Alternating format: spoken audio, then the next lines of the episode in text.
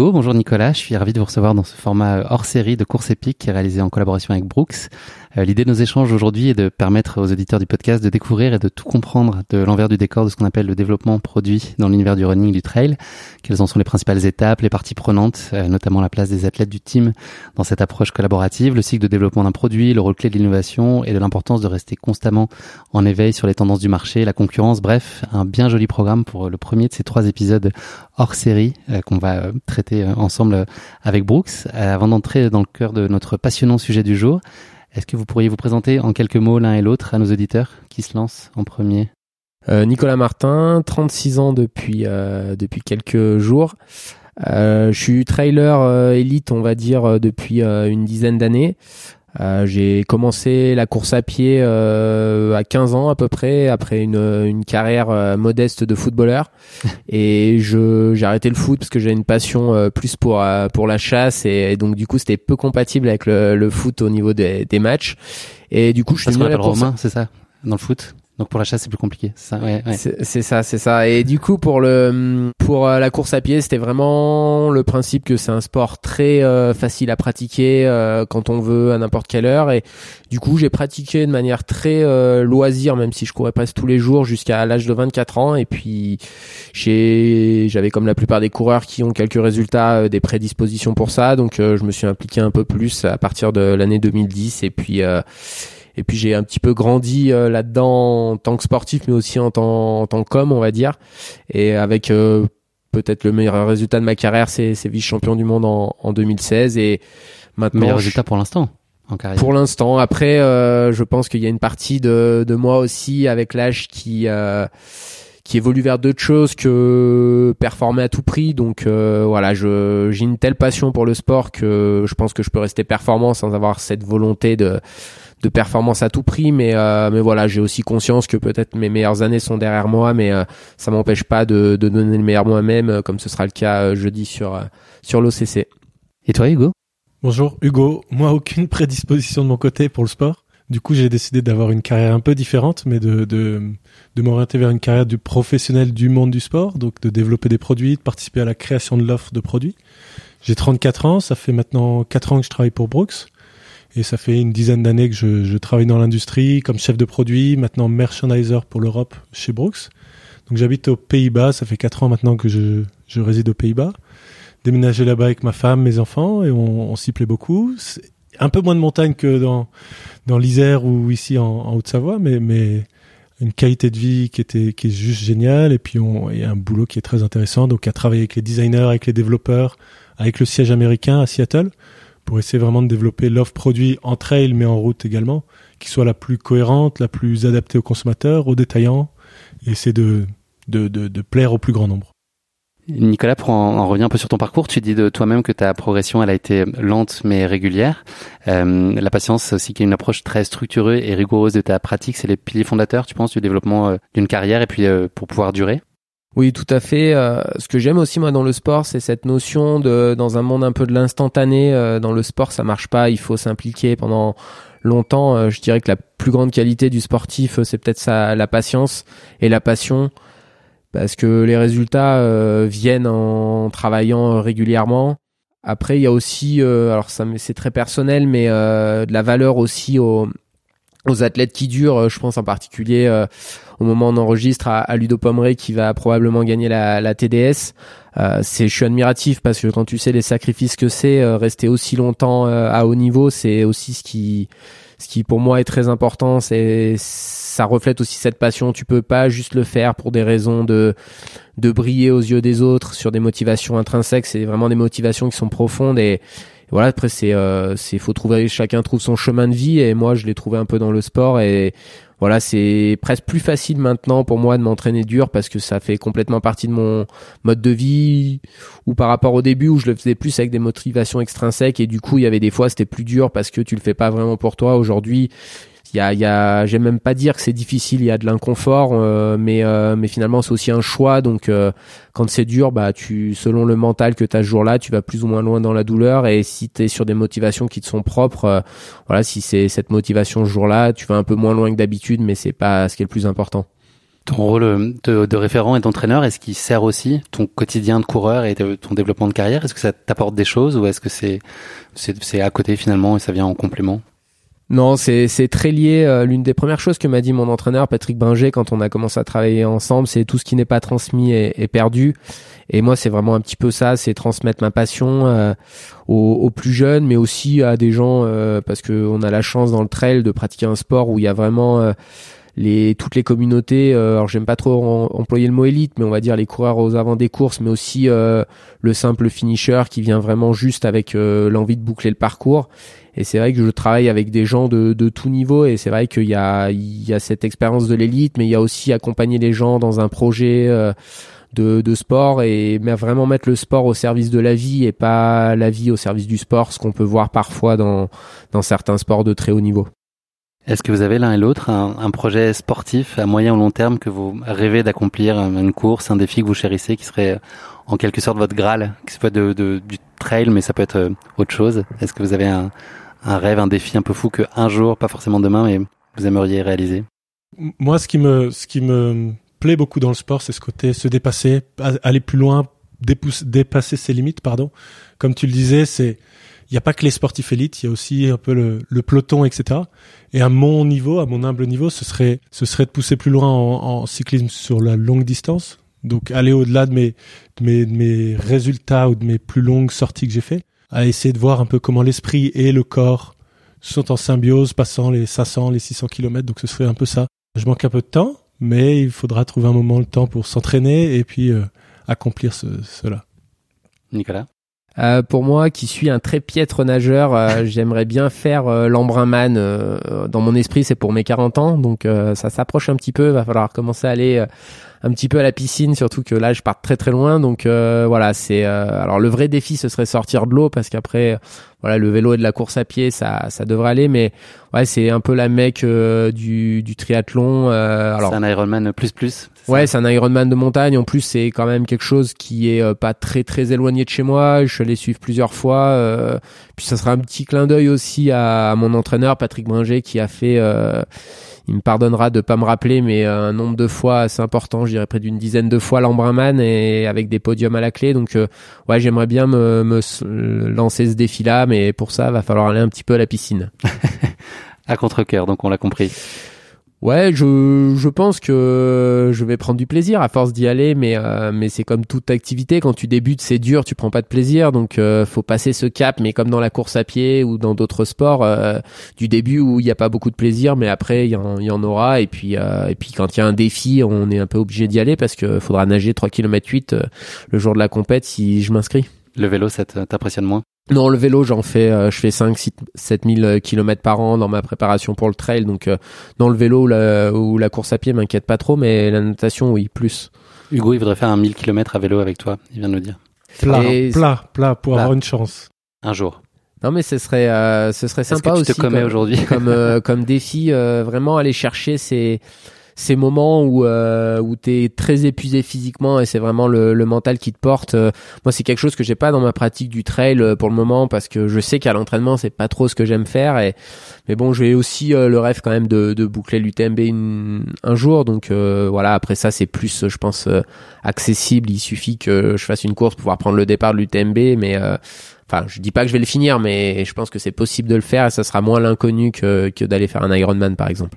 Hugo, on va parler un peu plus maintenant de ton parcours professionnel. Tu as commencé à l'évoquer tout à l'heure. Donc, ton profil LinkedIn nous dit que toi, que tu es IMIA Footwear Merchandiser.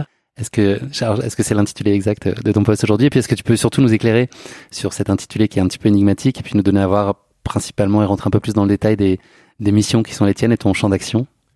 C'est le c'est le bon titre. Donc tout d'abord c'est le bon titre. Après on a beaucoup de titres dans l'entreprise euh, en anglais. On est une boîte internationale. Le siège est à Seattle. Donc il y a il y a ce côté un peu anglicisme ou anglo-saxon souvent qui, qui domine. Mais oui, grosso modo, IMIA veut dire Europe, Middle East, Africa. Donc, donc ça englobe. La zone que tu couvres. Ça englobe toutes les zones que, qu'on couvre. Après, on a une forte euh, domination de l'Europe occidentale, donc France, Angleterre, France, Angleterre, euh, Allemagne, Italie et Espagne qui sont nos marchés dominants. Mais on a aussi des distributeurs qui, effectivement, euh, nos produits en, aux Émirats ou en Afrique du Sud ou dans l'Europe de l'Est. Donc on couvre vraiment tous ces territoires-là. Après, mon travail, grosso modo, est de faire le lien. On, on décrit ça un peu comme étant les yeux et les oreilles du territoire européen vis-à-vis du siège américain. Donc notre équipe de développement, de designers, de chefs de produits se trouve à Seattle. Et donc il y a beaucoup d'interactions qui, qui existent entre mon rôle et leur, leur boulot au quotidien. Donc c'est de comprendre les besoins, comprendre les attentes, euh, faire des retours de la part de nos athlètes ou de nos détaillants ou de nos représentants dans la boîte en interne pour essayer vraiment. C'est vraiment bilatéral. Il n'y a pas, il y a pas une logique de la, enfin les États-Unis qui, euh, en fait, vous coordonnez ce que ce que déploient les, enfin les États-Unis. Vous avez la capacité de faire remonter, et de converser, et puis d'avoir une remontée euh, très concrète sur vous, vos marchés, les spécificités des marchés, les retours athlètes locaux aussi. Exactement. Donc il n'y a pas, c'est c'est un tout le monde se nourrit de tout le monde. On, on l'a dit un peu juste avant, mais c'est c'est vraiment un échange. C'est vraiment une, une question de d'apprendre les uns des autres. Nos besoins en Europe sont un petit peu différents de ceux des Américains. Leur pratique est un peu différente et donc on essaye de travailler à l'unisson pour plaire d'un point de vue global. Donc c'est pas une tâche facile en termes de coloris, en termes d'attentes techniques, en termes de de besoins techniques sur les produits, mais on essaye au mieux de répondre aux attentes à la fois de nos athlètes, mais aussi de, de du coureur lambda qui va ne courir qu'une seule fois par semaine et qui a besoin d'être satisfait dans ses chaussures. Donc c'est vraiment cette euh, cet équilibre là qui est parfois un peu dur entre des des besoins très techniques très pointus d'un athlète qui va nous dire faut me la faire cette chaussure avec 30 grammes de moins quand le coureur lambda qui va faire 10 ou 15 kilos de plus aura besoin lui de ces 30 grammes en plus. Donc comment on arrive à allier le besoin ultra technique, ultra pointu à un usage quotidien pour euh, monsieur et madame tout le monde ou quelqu'un qui fait l'UTMB mais à un niveau un peu plus plus modéré, si on peut dire. Si quelqu'un qui fait l'UTMB a un niveau modéré, on, s'entend. Tu as très vite aspiré à, travailler dans le sport. Euh, tu nous l'as dit. Est-ce que plus particulièrement, qu'est-ce qui t'appelait vers la, partie produit? Qu'est-ce qui t'intéressait? Je vais citer un philosophe très très célèbre, mais la vie est faite de rencontres. Et, euh, en fait, c'est un peu euh, au gré des stages, au gré des études, au gré des, des petits premiers boulots que se construit une carrière en fait. Et euh, j'ai eu la chance d'avoir des, des mentors qui m'ont aidé à trouver ma voie, à m'aiguiller, à me donner une première chance, une deuxième chance, euh, parfois faire des erreurs, mais à nous les accepter ou à nous nous aider à progresser sur nos erreurs. Et c'est un peu comme ça que le chemin le chemin s'est construit. Euh, après, c'est dès le plus jeune âge, donc euh, comme comme beaucoup d'enfants, je voulais être footballeur professionnel et je me suis assez vite rendu compte que le Père Noël n'existait pas et qu'il fallait juste trouver une autre voie pour travailler dans le sport, être au contact de ce milieu-là qui est un, un, milieu fantastique, convivial, etc. Et, et au quotidien, c'est vrai que c'est un plaisir de bosser sur quelque chose qu'on aime, qui nous plaît, qui nous motive, où on trouve des, où on, on résout des problèmes pour des gens qui nous sont proches ou qui nous sont chers. J'espère qu'on n'a pas d'auditeurs de moins de 7 ans qui ont découvert aujourd'hui que le Père Noël n'existait pas à cause de toi, Hugo. Est-ce que tu peux euh, nous raconter plus particulièrement pourquoi tu as choisi de rejoindre Brooks? Qu'est-ce qui t'a séduit dans ce projet? Donc il y a, il quatre ans, j'habitais à Annecy. Alors il y a des gens qui vont trouver que je suis fou, mais donc j'habitais à Annecy. On m'a proposé ce, poste-là à Amsterdam, donc quitter un coin euh, reconnu comme étant un des plus beaux en France, un des plus sympas pour le, sport, etc. Et à, ce moment-là, dans, notre vie avec mon épouse, on cherchait une autre autre chose, vivre une expérience, être à l'étranger, se mettre un peu en comme un sportif, être un peu challengé sur notre vie. Donc on a fait ce choix-là avec euh, en sachant ce qu'on laissait, mais en allant vers une forme d'inconnu. Mais après, ce qui m'a plu dans le projet de Brooks, et qui m'a fait prendre cette direction, c'est finalement le côté run happy, le côté on, on, on, fait des choses sérieuses, mais on se prend pas au sérieux c'est vraiment un très bon équilibre et qui permet de, vraiment partager des valeurs, d'être très inclusif. Donc c'est un terme un peu à la mode, mais, mais de, d'essayer d'aider tout le monde à, juste en étant actif, donc juste en marchant le matin ou le midi pendant sa pause, etc., à trouver un, meilleur équilibre dans sa vie personnelle, dans sa vie professionnelle, euh, physiquement, mentalement. Donc tout ça est un, peu interconnecté et ça m'a vraiment permis de m'accomplir aussi et de, trouver euh, de trouver un poste où les responsabilités sont venues très vite et où il y avait un côté très familial dans l'entreprise, ce qui est toujours le cas on est une petite communauté de du détaillant, qui, enfin du du représentant qui va aller voir des détaillants jusqu'à l'athlète ou au, PDG qui va venir cette semaine. C'est très convivial. Tout le monde est plus ou moins même. Enfin, tout le monde est arrive à se traiter d'égal à égal, et c'est quelque chose qui est vraiment très plaisant. Est-ce que tu peux nous en dire euh, plus sur ce que tu constates aujourd'hui comme enjeu actuel sur le marché en termes de, en termes de produits et puis les principaux challenges, notamment pour Brooks? Quelle tendance tu as observé puis quelle conviction tu t'es forgé sur ce qui se dessine pour ces prochaines années, notamment dans le trail? Alors c'est un marché très concurrentiel. Il y a beaucoup de marques. Tout le monde veut être euh, dans les meilleurs magasins, chez les spécialistes, chez les les plus les grossistes qui font plus de volume. Et, c'est vrai que c'est c'est c'est génial d'être face à ce challenge-là, de de devenir une marque qui passe de petite marque niche connue par les spécialistes et les coureurs réguliers à une marque qui devient finalement euh, un acteur majeur du milieu. On, on grossit aux États-Unis comme en Europe et on, on a vraiment maintenant cette, euh, cette c'est une forme de pression aussi de se dire on peut plus se permettre de d'avoir des problèmes qualité, on peut plus se permettre d'avoir des des problèmes de livraison. On se doit en tant que que marque professionnelle qui est engagée, qui qui veut plaire et parler au plus grand nombre, d'être d'être très très pointu dans tout ce qu'on fait finalement. Est-ce que c'est l'innovation, la principale euh, réponse justement dans ce marché qui est particulièrement mouvant, dynamique et tu l'as dit euh, ultra concurrentiel, c'est ça la clé?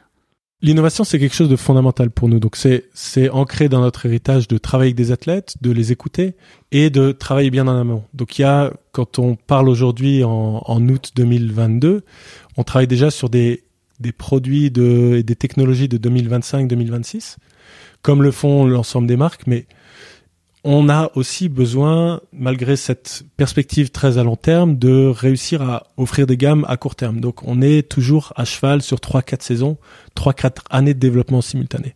Et là, si, si on regarde 2025-2026, c'est parce qu'il y a justement des contraintes sur la partie production. En fait, c'est le cycle de production qui justifie de, de voir aussi loin, en fait, d'anticiper.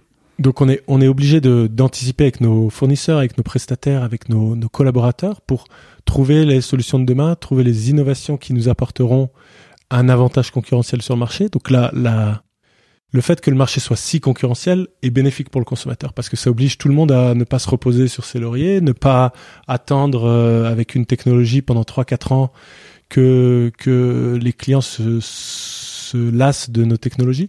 Donc on est obligé, année après année, mois après mois, jour après jour, de, de vraiment s'engager au quotidien, de trouver des solutions pour les coureurs, de leur apporter ce qu'ils cherchent. Aujourd'hui, il y a, plusieurs grosses tendances qui, qui immergent dans, dans le marché. C'est les plaques de carbone sur la route, c'est un, un impondérable, c'est quelque chose de très important. Les mousses, c'est plus réactives, plus légères, plus dynamiques, mais tout aussi durables. Donc ça, c'est vraiment dans la route une grosse influence. Nous, chez Brooks, après, on a cet ancrage route qui est très important et on essaie de le transposer aussi sur la sur la sur le trail. Donc ça veut dire toutes ces innovations qu'on a apportées ces dernières années, DNA Love V3, qu'on lance là sur la Caldera ces derniers mois, le DNA Flash, des plaques intégrées dans nos semelles, etc. Tout ça est avec une vision trail, mais avec un ancrage route, avec des savoir-faire qu'on a construits et qu'on a développés sur la route. Donc il y a des marques qui sont plus montagne, d'autres qui sont plus trail, d'autres qui sont plus route. Nous, notre héritage est très clairement plus sur la route. Donc on a à trouver ce bon équilibre entre entre investir sur la route, mais aussi ne pas oublier le trail. Donc c'est un, équilibre qui est, pas toujours évident en, en interne dans l'entreprise. Mais l'Europe est, est le territoire où le trail est le mieux ancré pour nous. Donc c'est l'Europe est aussi un vecteur important de changement dans l'entreprise pour être sûr qu'on amène des innovations, des produits nouveaux, des solutions pour les trail runners euh, au quotidien. Est-ce que tu peux nous donner une idée du séquençage et des, différents départements qui contribuent entre, de l'idée à la chaussure? Comment, comment se construit ce cycle de façon très concrète? Donc, on, parle beaucoup de, de, triade dans les entreprises. Donc, ça veut dire le cœur du réacteur, en quelque sorte, c'est le chef de produit, le designer et le développeur, qui travaillent à l'unisson pour vraiment, à partir d'un brief, à partir d'une idée, à partir d'un positionnement de produit, arrive à développer le bon design, donc la bonne esthétique, la bonne euh, valeur perçue du produit, combiné avec les bonnes matières qui seront durables, assez durables, qui seront assez légères, qui seront assez euh, protectrices en fonction des besoins et du brief initial. Donc le brief, c'est vraiment l'idée que quel est le besoin, quelle est la solution, quel est le problème qu'on résout pour le consommateur. Et après, aux designers, aux développeurs de trouver les bonnes solutions, les bonnes techniques, les bons procédés industriels pour apporter une solution et répondre aux questions initiales du, chef de produit.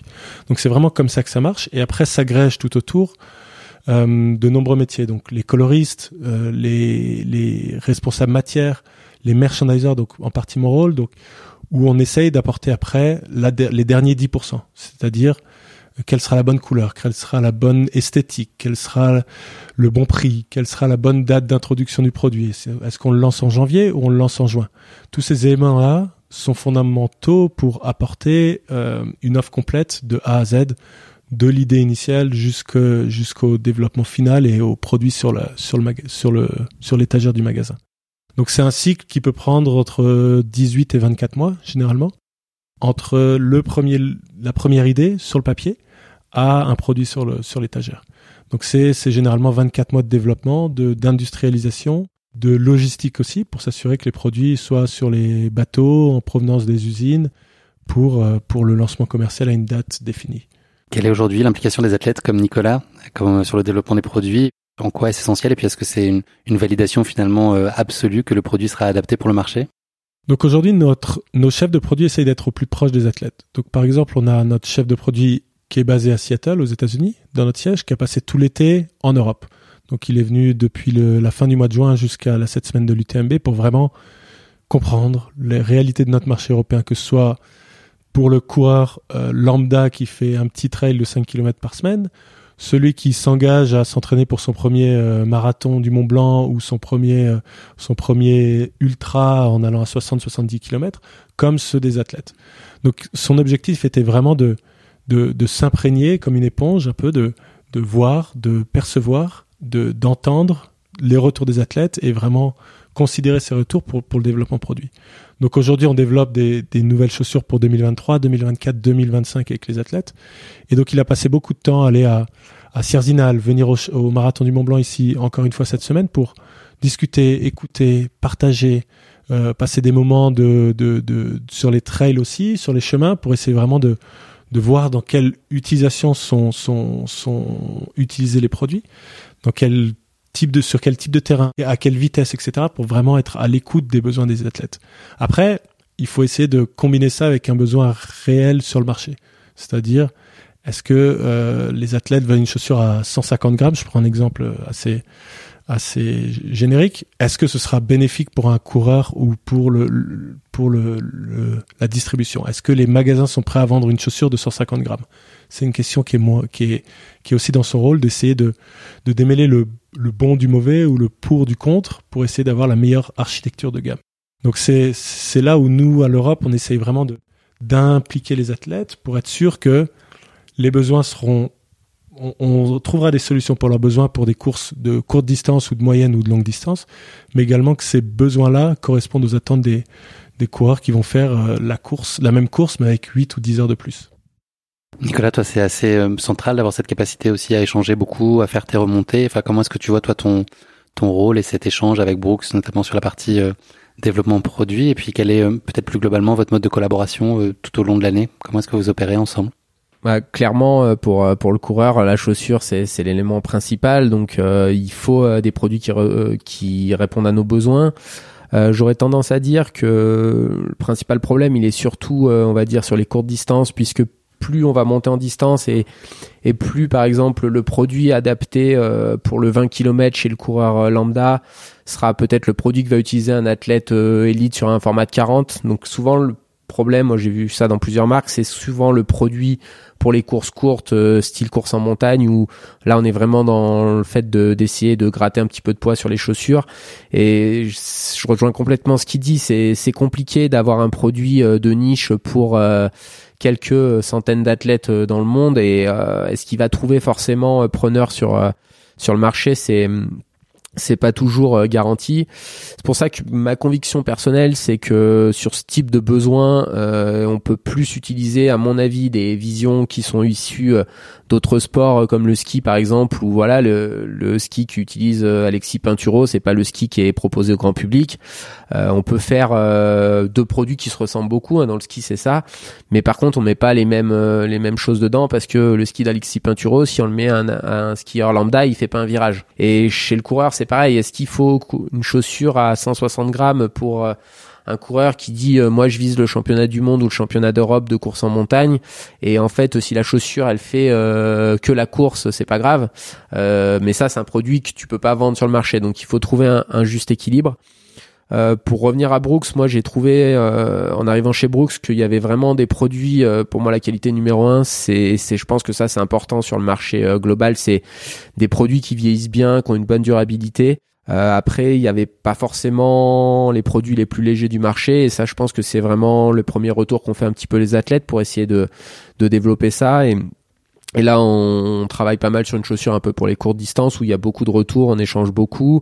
Euh, moi, j'étais très agréablement surpris parce que en venant d'une autre marque, c'est un souhait qu'on avait émis et ça a mis beaucoup de temps à, à, émerger avant que ce soit un peu plus concret. Et là, c'est tout de suite, euh, ça a été mis en place. Ils ont fait des gros efforts pour sortir un produit qui répondait un petit peu sur ce besoin-là en, en utilisant les différents composants qu'ils avaient sur d'autres produits et ça a donné déjà un produit moi que je trouvais relativement abouti. Donc voilà, c'est l'échange. Après, c'est aussi intéressant, euh, je pense, pour un athlète de d'échanger. La difficulté qu'on va un petit peu avoir, euh, nous, en tant qu'athlète européen, c'est que voilà, c'est un petit peu loin à remonter parce que les produits sont doivent être développés euh, aux US, mais c'est vrai que le fait que le chef produit soit venu en Europe, je pense qu'il aura aussi une vraie vision du terrain sur lequel on court parce qu'il y a vraiment cette différence pour euh, ceux qui connaissent un petit peu la culture du trail, des courses quand même plus roulantes globalement aux US. si on met un peu de côté une speed goat ou ou, euh, ou une hard rock, euh, voilà, la, la, course un peu phare aux US qui est la western sont des courses quand même roulantes. Euh, et, et, globalement aussi avec euh, quand même des terrains qui sont moins moins abrasifs souvent plus des chemins euh, même s'il y a du dénivelé donc les besoins sont pas les mêmes et c'est vrai que sortir le même produit qui convienne autant au marché européen qu'au marché américain c'est quand même un challenge pour pour la marque à, à chaque fois euh, mais après, en tant qu'athlète, euh, il y a ce qu'on attend. Il y a aussi, euh, enfin, c'est important pour moi. Est-ce qu'on se sent écouté ou pas? Parce que voilà, c'est pas facile de sortir un produit abouti pour tous les athlètes parce que chacun a des besoins différents. Mais par contre, rien que le fait déjà de sentir une marque qui voilà écoute ses athlètes, ben on va aussi être beaucoup plus impliqué pour dire voilà, on, si je passe X heures à X heures à développer mon, mon produit, à écouter vraiment voilà les besoins, les ressentis que que je note à chaque sortie ce qui se passe. Euh, si en face je sens que c'est pris en compte, j'aurai un peu plus de, de volonté et d'implication euh, là-dedans. Juste pour, rebondir là-dessus, un des éléments très intéressants des, des, des athlètes, c'est aussi le volume d'entraînement qu'ils ont. Donc on a beaucoup fait ça aux États-Unis, d'utiliser des athlètes pour faire vieillir les chaussures plus vite qu'un coureur euh, conventionnel et, et, lambda. Donc quand tu, quand euh, Monsieur Jean ou Jacques peut faire 200 km au mois ou 300 km au mois, un athlète peut le faire en une semaine. Donc c'est là où le bénéfice est vraiment intéressant aussi, c'est de, de pouvoir tester très rapidement la durée de vie d'un produit et voir si il a des défaillances, s'il a des défauts, s'il a des, des, des points d'usure rapides qui mettront à mal notre, notre commercialisation du produit. Hugo, est-ce que tu peux nous parler euh, de vos récentes innovations et puis euh, de celles qui arrivent donc pour les, saisons? En tout cas, ce que tu peux dire et qui n'est pas secret défense? Je voudrais pas qu'il t'arrive euh, des histoires. Moi non plus. A priori. Mais non, en fait là, ce qu'on ce qu'on lance cette semaine et ce mois-ci avec avec Brooks, c'est la Caldera, donc la Caldera 6, qui est une chaussure qu'on a depuis 5-6 ans en gamme, mais qui a jamais trouvé son réel positionnement. C'était lié à du positionnement pur, mais aussi à des un manque de technologie pour apporter la solution qu'on souhaitait apporter. Donc là, avec l'introduction du DNA Love V3, qui est notre nouvelle mousse euh, qu'on utilise aussi sur une glycérine, donc sur la route, euh, qui est infusée à l'azote, on apporte vraiment beaucoup de moelleux, beaucoup de protection, tout en étant relativement léger. Donc ça nous permet d'augmenter le stack, donc la hauteur de semelle, pour apporter encore plus d'amorti, encore plus de, de confort pour des longues distances. Donc c'est vraiment ça notre euh, notre gros lancement cette saison commercialement. Mais après ce sur quoi on travaille, c'est une des difficultés, c'est qu'on doit tout, constamment renouveler nos gammes. Donc c'est une demande client, c'est une demande détaillant de de travailler quand on sort la Cascadia 16, de travailler sur la 17, de, une fois que tu lui présentes la 17 à des détaillants, d'être déjà en train de travailler sur la 18. Donc on, on travaille toujours un peu à l'aveugle, sans avoir réellement de retour client sur nos produits. Donc en ce moment, on travaille sur la Cascadia 17, qui est, sur laquelle on va faire encore une grosse, grosse révolution. Elle est déjà portée par des athlètes depuis plusieurs mois pour faire des, ce qu'ils appellent des FKT, donc, donc fastest known time, donc des, des records sur des ascensions ou des, des routes célèbres aux États-Unis. En off, en gros. En off, exactement. Euh, elle est, elle sera portée cette semaine aussi par certains athlètes euh, pour, pour pendant la semaine de l'UTMB. On a ça qui est dans, qui est dans les, les tuyaux. On a aussi une Catamount 2 qui est très attendu par les consommateurs. Donc on a un peu euh, un peu perdu le fil avec le Covid qui a eu beaucoup d'impact sur nos développements de produits, etc. Et la Catamount 2 arrive finalement dans, dans quelques mois en magasin, donc dans, dans 4-5 mois, où on apporte une, à, nouveau la, la, mousse DNA Flash, donc qui est très légère, très rapide, qui conviendra parfaitement de 30 à 80 km, avec une chaussure très réactive, très légère. Donc on travaille sur une gamme qui est assez restreinte de 4-5 produits, mais on essaie d'apporter, comme, comme, comme ça a été mentionné, des, des produits qui sont encore plus légers, donc des besoins d'athlètes. Euh, on avait un produit qui manquait sur le, le, format courte distance, donc de, de, de 15, on va dire, à 45 km. Et là, on apporte, on, travaille en tout cas, on a eu les, deux premiers jeux d'échantillons, de, prototypes qui sont arrivés pour, euh, pour des formats plus courts. Donc des chaussures qui se rapprochent des 200 grammes, qui apportent vraiment une plus-value de poids, mais tout en apportant ce, très bon équilibre entre réactivité, légèreté, confort et durabilité, qui est un élément toujours un peu central dans notre recherche. Parce que si on a des produits très beaux, très fonctionnels, mais qui cassent au bout de 100 km, c'est ni bon pour la planète, ni bon pour le coureur, ni bon pour le détaillant, ni bon pour nous en tant que marque. Donc on essaye toujours d'avoir cette, cet équilibre très instable et très compliqué à atteindre. Nicolas, on enregistre cet épisode dans le cadre de l'UTMB Mont Blanc à Chamonix. Est-ce que c'est un endroit dans lequel tu prends particulièrement plaisir à venir? Oui, bah la vallée de Chamonix, ça reste euh, une des plus belles vallées de France. Euh, à titre personnel, qui vit euh, quand même dans un coin entre guillemets un petit peu reculé du, du sud Isère, il y a un peu trop de monde, mais bon voilà. Après, la, les paysages sont, sont juste exceptionnels. la ferveur qu'il y a sur la semaine de l'UTMB, c'est, je trouve moi quelque chose quand même d'assez exceptionnel dans la planète trail. Euh, voilà, j'ai eu la chance d'arriver euh, une fois en vainqueur et une fois sur un podium sur les courses euh, de Chamonix, même si c'était il y a quelques années, ça reste voilà dans les plus beaux souvenirs de course et c'est toujours avec beaucoup de de plaisir qu'on revient ici. Et puis je trouve la date vraiment sympa aussi. On a la fin de l'été donc on a souvent passé beaucoup de temps en montagne. Donc c'est aussi l'aboutissement un petit peu de la de la préparation estivale. On, on prend beaucoup de plaisir. Et puis euh, c'est c'est quand même euh, voilà l'événement incontournable du, du milieu du, du trail aujourd'hui. Après à titre très personnel, mais ça n'engage que moi. C'est pas la course qui me fait le plus vibrer, mais ça c'est lié à mon histoire personnelle. Moi, je ressens plus de choses quand je fais les Templiers, par exemple, mais c'est vraiment parce que c'est la première course de trail que j'ai vue de ma vie. C'est la course qui qui m'a fait dire, euh, moi, je vais faire du trail et un jour je vais gagner cette course parce que j'avais vu euh, Thomas Laure Blanchet à l'époque remporter la course.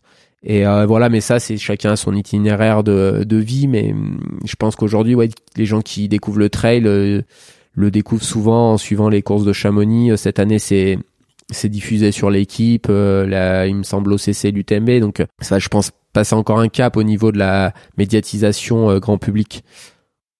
On, on, le voit cette semaine, l'effervescence est, est vraiment là. Et, et on est que en début de semaine on est qu'en début de semaine et le, le, retour à la normale, croisons les doigts, mais est, vraiment là et c'est vraiment agréable de voir autant de gens, autant de passion, autant d'émotions qui sont partagées autour du sport et un sport où où les valeurs sont très très fortes. Donc c'est ça qui est, qui est vraiment fabuleux aussi de, de voir autant de, de joie, de sourires, etc. qui sont partagés dans les rues de Chamonix. Nicolas, euh, cette grande fête du trail mondial, on l'a dit, c'est aussi l'occasion de retrouver les autres euh, athlètes internationaux euh, du team international à Brooks qui sont venus en nombre. Est-ce que vous avez des relations qui sont suivies avec certains à l'année? Est-ce que c'est plutôt sur les courses que c'est les points de passage où vous vous retrouvez et vous donnez des nouvelles? Comment ça se vit au quotidien? Bah, moi personnellement, euh, j'ai changé de marque l'année dernière pour venir chez Brooks. Euh, c'est vraiment le, cette vie de groupe, cette, euh, le fait d'avoir vraiment un team, parce qu'on entend parler de team dans toutes les marques, mais euh, des vrais teams où on se, on se rassemble régulièrement dans l'année, il y en a pas tant que ça. Souvent, c'est plutôt des coureurs qui portent les, les couleurs d'une marque, mais chez Brooks, il y a vraiment cette envie aussi, moi qui arrive plus vers ma fin de carrière aussi de partage, et c'est vrai que d'être au quotidien avec un team qui est globalement jeune, donc avec des coureurs qui sont plus ou moins expérimentés, mais à qui on, on peut transmettre. C'est c'est vraiment sympa. Pour les coureurs internationaux, il y a toujours un petit peu la barrière de la langue qui est, qui est un petit peu euh, compliqué, surtout pour euh, pour les Français. Euh, on est quand même pas toujours très à l'aise dans les langues étrangères. What do you mean?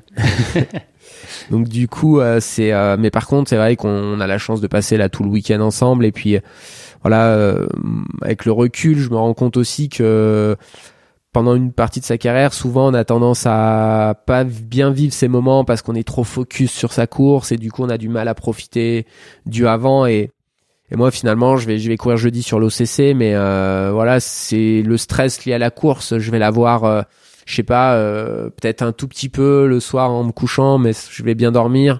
Et puis un petit peu au départ, et puis finalement presque pas. Et c'est juste du bonheur. Et du coup, ça me prive pas aussi de vivre tout ce qu'il y a à côté avant la course, après la course. Et puis ici, euh, ce qui est, quand même toujours sympa, c'est que peu importe ton résultat, il y a toujours quelqu'un que tu connais, euh, qui est un copain qui va réussir sur l'une des courses, donc c'est toujours beaucoup d'émotions. L'an dernier, j'avais fait une OCC j'avais terminé sixième en n'étant pas complètement abouti, en ayant une course difficile. Et puis euh, le lendemain, j'ai un de mes meilleurs copains, Thibaut Garivier, qui gagne la course, que je suis allé voir euh, au milieu de la montagne. Et donc du coup, c'est toujours une semaine avec laquelle tu repars avec beaucoup euh, d'émotions et des fois presque plus en suivant les autres parce que quand tu es coureur, euh, tu sais si ça va bien se passer ou pas bien se passer parce que c'est toi, tu maîtrises. Alors que quand c'est le copain qui court, tu vois qu'il est en tête, mais tu dis est-ce qu'il va encore l'être au prochain passage? Et finalement, moi j'ai plus d'émotion presque sur une ligne d'arrivée en voyant Thibaut qui arrive que quand moi j'arrive. Et même si j'arrive en gagnant, je pense parce que toute la descente de la flégère, par exemple, je vais me dire je vais gagner, je vais gagner, je sais que je vais gagner, alors que quand ton pote il arrive, tu tant qu'il a pas franchi la ligne, tu sais pas est-ce qu'il va avoir des crampes, un truc, et et ça c'est aussi pour ça qu'on regarde du sport. Moi, je suis fan de sport de manière générale, c'est pour vivre des émotions avant tout. Et, et vivre tout simplement la course, le résultat. Euh, voilà, on sait qu'on sait courir euh, pendant 55 euh, bornes pour une OCC, mais c'est tout ce qui est autour qui donne du sens faut faire attention quand même dans la dernière descente de la flégère à pas se faire la cheville, même si on sait qu'on va gagner. Ouais, Jamais baisser la garde. Tout à fait, mais euh, mais je dirais que les émotions les plus fortes, quand tu as la chance d'être en tête ou sur un podium d'une grande course comme ça, euh, c'est plus euh, à l'approche quand tu sais que normalement ça peut plus trop d'échapper ou c'est presque là que l'émotion monte le plus. Alors faut essayer de la de la contenir parce que c'est pas toujours bien quand t'as tu commences à avoir la chair de poule et que t'es encore à 10 bornes de l'arrivée, ça, ça je pense surconsomme aussi du glycogène et compagnie, mais euh, mais c'est quand même des fois ouais des moments. Je sais quand tu sais que ça, tu dis là ça va le faire, c'est quand même des fois presque plus fort que quand t'arrives. Après t'es plus dans le partage avec les autres quand t'arrives sur la ligne. Euh, et, euh, et, des fois, moi, quand j'ai fini troisième de la CCC, je même plus trop de souvenirs tellement j'étais au bout de moi-même. J'ai l'impression que j'avais tapé dans les mains des gens pendant 20 secondes, puis quand tu regardes la vidéo, ça dure 5 minutes, quoi. Donc c'était c'était assez particulier, mais ouais, c'est toujours et puis euh, puis aussi partager euh, et et pas avoir de pression parce que bon, comme je dis, c'est que de la course à pied. Au pire, euh, tu cours pas aussi bien que ce que t'attendais, mais il y a rien que le fait euh, d'être au départ, hein, moi qui étais blessé cette année, tu, te rends compte que courir en fait dans la montagne, c'est une chance immense qu'on profite pas toujours quand on est valide et quand tu peux plus faire, tu fais ouais mais en fait juste courir dans la montagne, c'est génial. Donc là, en lien avec ça, est-ce qu'il y a une ambition particulière sur ton ECC cette année? Est-ce que ça reste principalement prendre du plaisir, aller au bout et puis faire au mieux? J'ai repris l'entraînement le, le 15 juillet, donc euh, ceux qui connaissent un peu l'entraînement se doutent que je suis pas à 100% de mes capacités. Euh, après, j'ai la chance euh, d'avoir quelques années d'entraînement derrière moi, donc souvent ça revient un peu plus vite que quand tu es un jeune athlète. Donc du coup, je me sens plutôt bien physiquement. D'ailleurs, bon moi ça m'intéresse pas non plus d'aller courir si voilà si j'avais repris depuis 15 jours, je pense que j'aurais pas forcément couru aussi parce que voilà malgré tout et la banalisation des distances ça reste extrême de courir 55 km et 3500 mètres de dénive. Donc euh, voilà il faudra pas que je cours dans la même euh, avec les mêmes ambitions que l'année dernière. Faudra être plus sage. Après je pense que si je suis sage pendant les deux premières heures il y a moyen de faire une, une course honnête. Et puis après euh, le résultat il dépend aussi des autres qui ont le droit d'être bons voire très bons voire excellents. Et, et voilà. Et après faut franchir la ligne en ayant dit euh, j'ai donné le meilleur de moi-même l'an dernier j'ai été j'ai eu des crampes très tôt donc physiquement ça avait été très dur mais par contre mentalement c'était une de mes meilleures courses de ma carrière parce que malgré ça malgré d'être pas du tout dans ce que je m'attendais à vivre bah j'ai su rester impliqué mentalement euh, du début à la fin et presque de passer la ligne en me disant mais j'étais capable de courir aussi vite malgré le fait de d'avoir eu des sensations physiques très moyennes. Et c'est aussi ça qu'on vient chercher cette capacité de de dépassement de soi dans dans le sport euh, à tous les niveaux. Alors nous, on a la chance quand on est un athlète élite de s'entraîner beaucoup et donc de pouvoir vraiment pousser ce curseur physique très loin aussi. Mais le, curseur mental, je pense que tout le monde peut le pousser, euh, peut le pousser très loin. Alors euh, faut pas basculer dans ce qu'on voit des fois euh, avec le mental. Je peux tout. Non, si ton corps n'est pas pris quand même à courir, il, il va y avoir des problèmes. Mais vraiment, je trouve ouais toutes ces ce qui se passe dans ta tête, gérer ses émotions négatives, positives pour tirer le meilleur de soi-même, c'est ça moi qui me motive aussi à continuer à faire de la compétition parce que ouais, il y a quand même un dossard, il y a un objectif alors que quand tu le fais tout seul chez toi, quand ça devient très dur, tu peux toujours dire bon allez, euh, j'avais prévu de faire 6 heures mais là je peux couper et je rentre alors que là bah tu coupes pas quoi, tu vas jusqu'à la ligne où t'abandonnes mais comme pour moi l'abandon à part euh, blessure, c'est qui est en course. Je c'est ce que je viens chercher souvent sur les courses. Dernière question de cet épisode. Qu'est-ce qu'on peut vous souhaiter pour la suite à titre personnel et puis euh, peut-être Hugo, toi, dans le cadre de, Brooks plus particulièrement? Du pied, je pense. C'est Non, continuer à prendre du plaisir à faire ce qu'on fait, continuer à prendre du plaisir au quotidien avec nos familles, avec notre euh, nos activités sportives à nos niveaux respectifs, respectifs. Et, euh, et non, continuer à être euh, heureux dans la vie, c'est le plus important. au final, on ne vend que des chaussures, donc c'est c'est c'est anecdotique, j'aimerais dire. C'est c'est c'est secondaire. Ce qui est important, c'est d'être heureux dans ce qu'on fait, de prendre du plaisir dans nos activités, dans nos challenges respectifs, dans notre quotidien pour pour continuer à s'amuser, à prendre du plaisir et à et à garder le sourire au, au maximum. Même chose, Nicolas. Ouais, exactement. Être heureux. Euh, L'une des premières questions souvent qu'on pose aux gens qu'on rencontre, c'est qu'est-ce que tu fais dans la vie et, je dirais que 90% du temps, les gens te répondent leur métier. Et, euh, et moi, j'essaye de plus en plus de dire aux gens, ah ben moi, je suis heureux.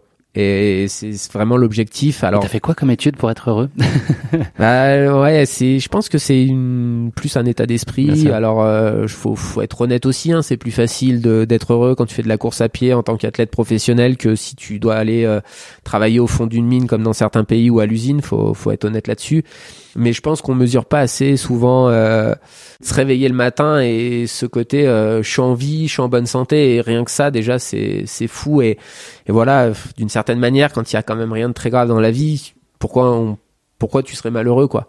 Mais ça c'est gérer ses émotions c'est observer son ego euh, quand il est un peu blessé. Et, voilà euh, je dis pas que j'ai jamais d'émotions négatives mais moi ce que j'essaye de faire c'est que quand c'est négatif et c'est la course je dis souvent le sport c'est la vie en accéléré c'est que la petite émotion négative que tu as pendant une course par exemple bah si tu la mets pas tout de suite sous le tapis elle va peut conduire à l'abandon ou à vraiment ralentir. Et en fait ça peut te servir en course tout de suite faut la chanter. Et je pense que dans la vie de tous les jours c'est aussi ça quand c'est un peu dur euh, faut il faut essayer de reprendre euh, de regarder ce qui va bien dans ta vie ce qui va bien dans la vie en général et puis euh, et puis être heureux sourire sourire à la vie. Et globalement quand on est capable de faire une course de trail c'est qu'en principe globalement au niveau de la santé ça va relativement bien. Donc le reste peut suivre assez facilement. En principe c'est beaucoup un état d'esprit Merci beaucoup à tous les deux. On est arrivé euh, au terme de cet euh, épisode hors série. Merci pour nos passionnants échanges qui nous ont permis de mieux comprendre les rouages et les enjeux euh, du développement de produits et puis la contribution essentielle des athlètes comme Nicolas dans celui-ci. À très bientôt, messieurs. Nicolas, on t'envoie plein de bonnes ondes. À 8h15 jeudi matin, on sera avec toi par la pensée pour que tu ailles le plus vite et surtout le mieux possible entre Orsière et Chamonix. Merci encore pour nos échanges. Merci beaucoup. Merci. Merci à tous de nous avoir suivis, j'espère que cet épisode vous a plu. Pour ne manquer aucun épisode, n'oubliez pas de vous abonner sur les différentes plateformes de streaming. Et si le cœur vous en dit, n'hésitez pas à mettre le maximum d'étoiles sur iTunes ou sur Spotify, cela aidera Course Épique à se faire connaître plus largement encore. Merci et à très bientôt pour notre prochain épisode de Course Épique.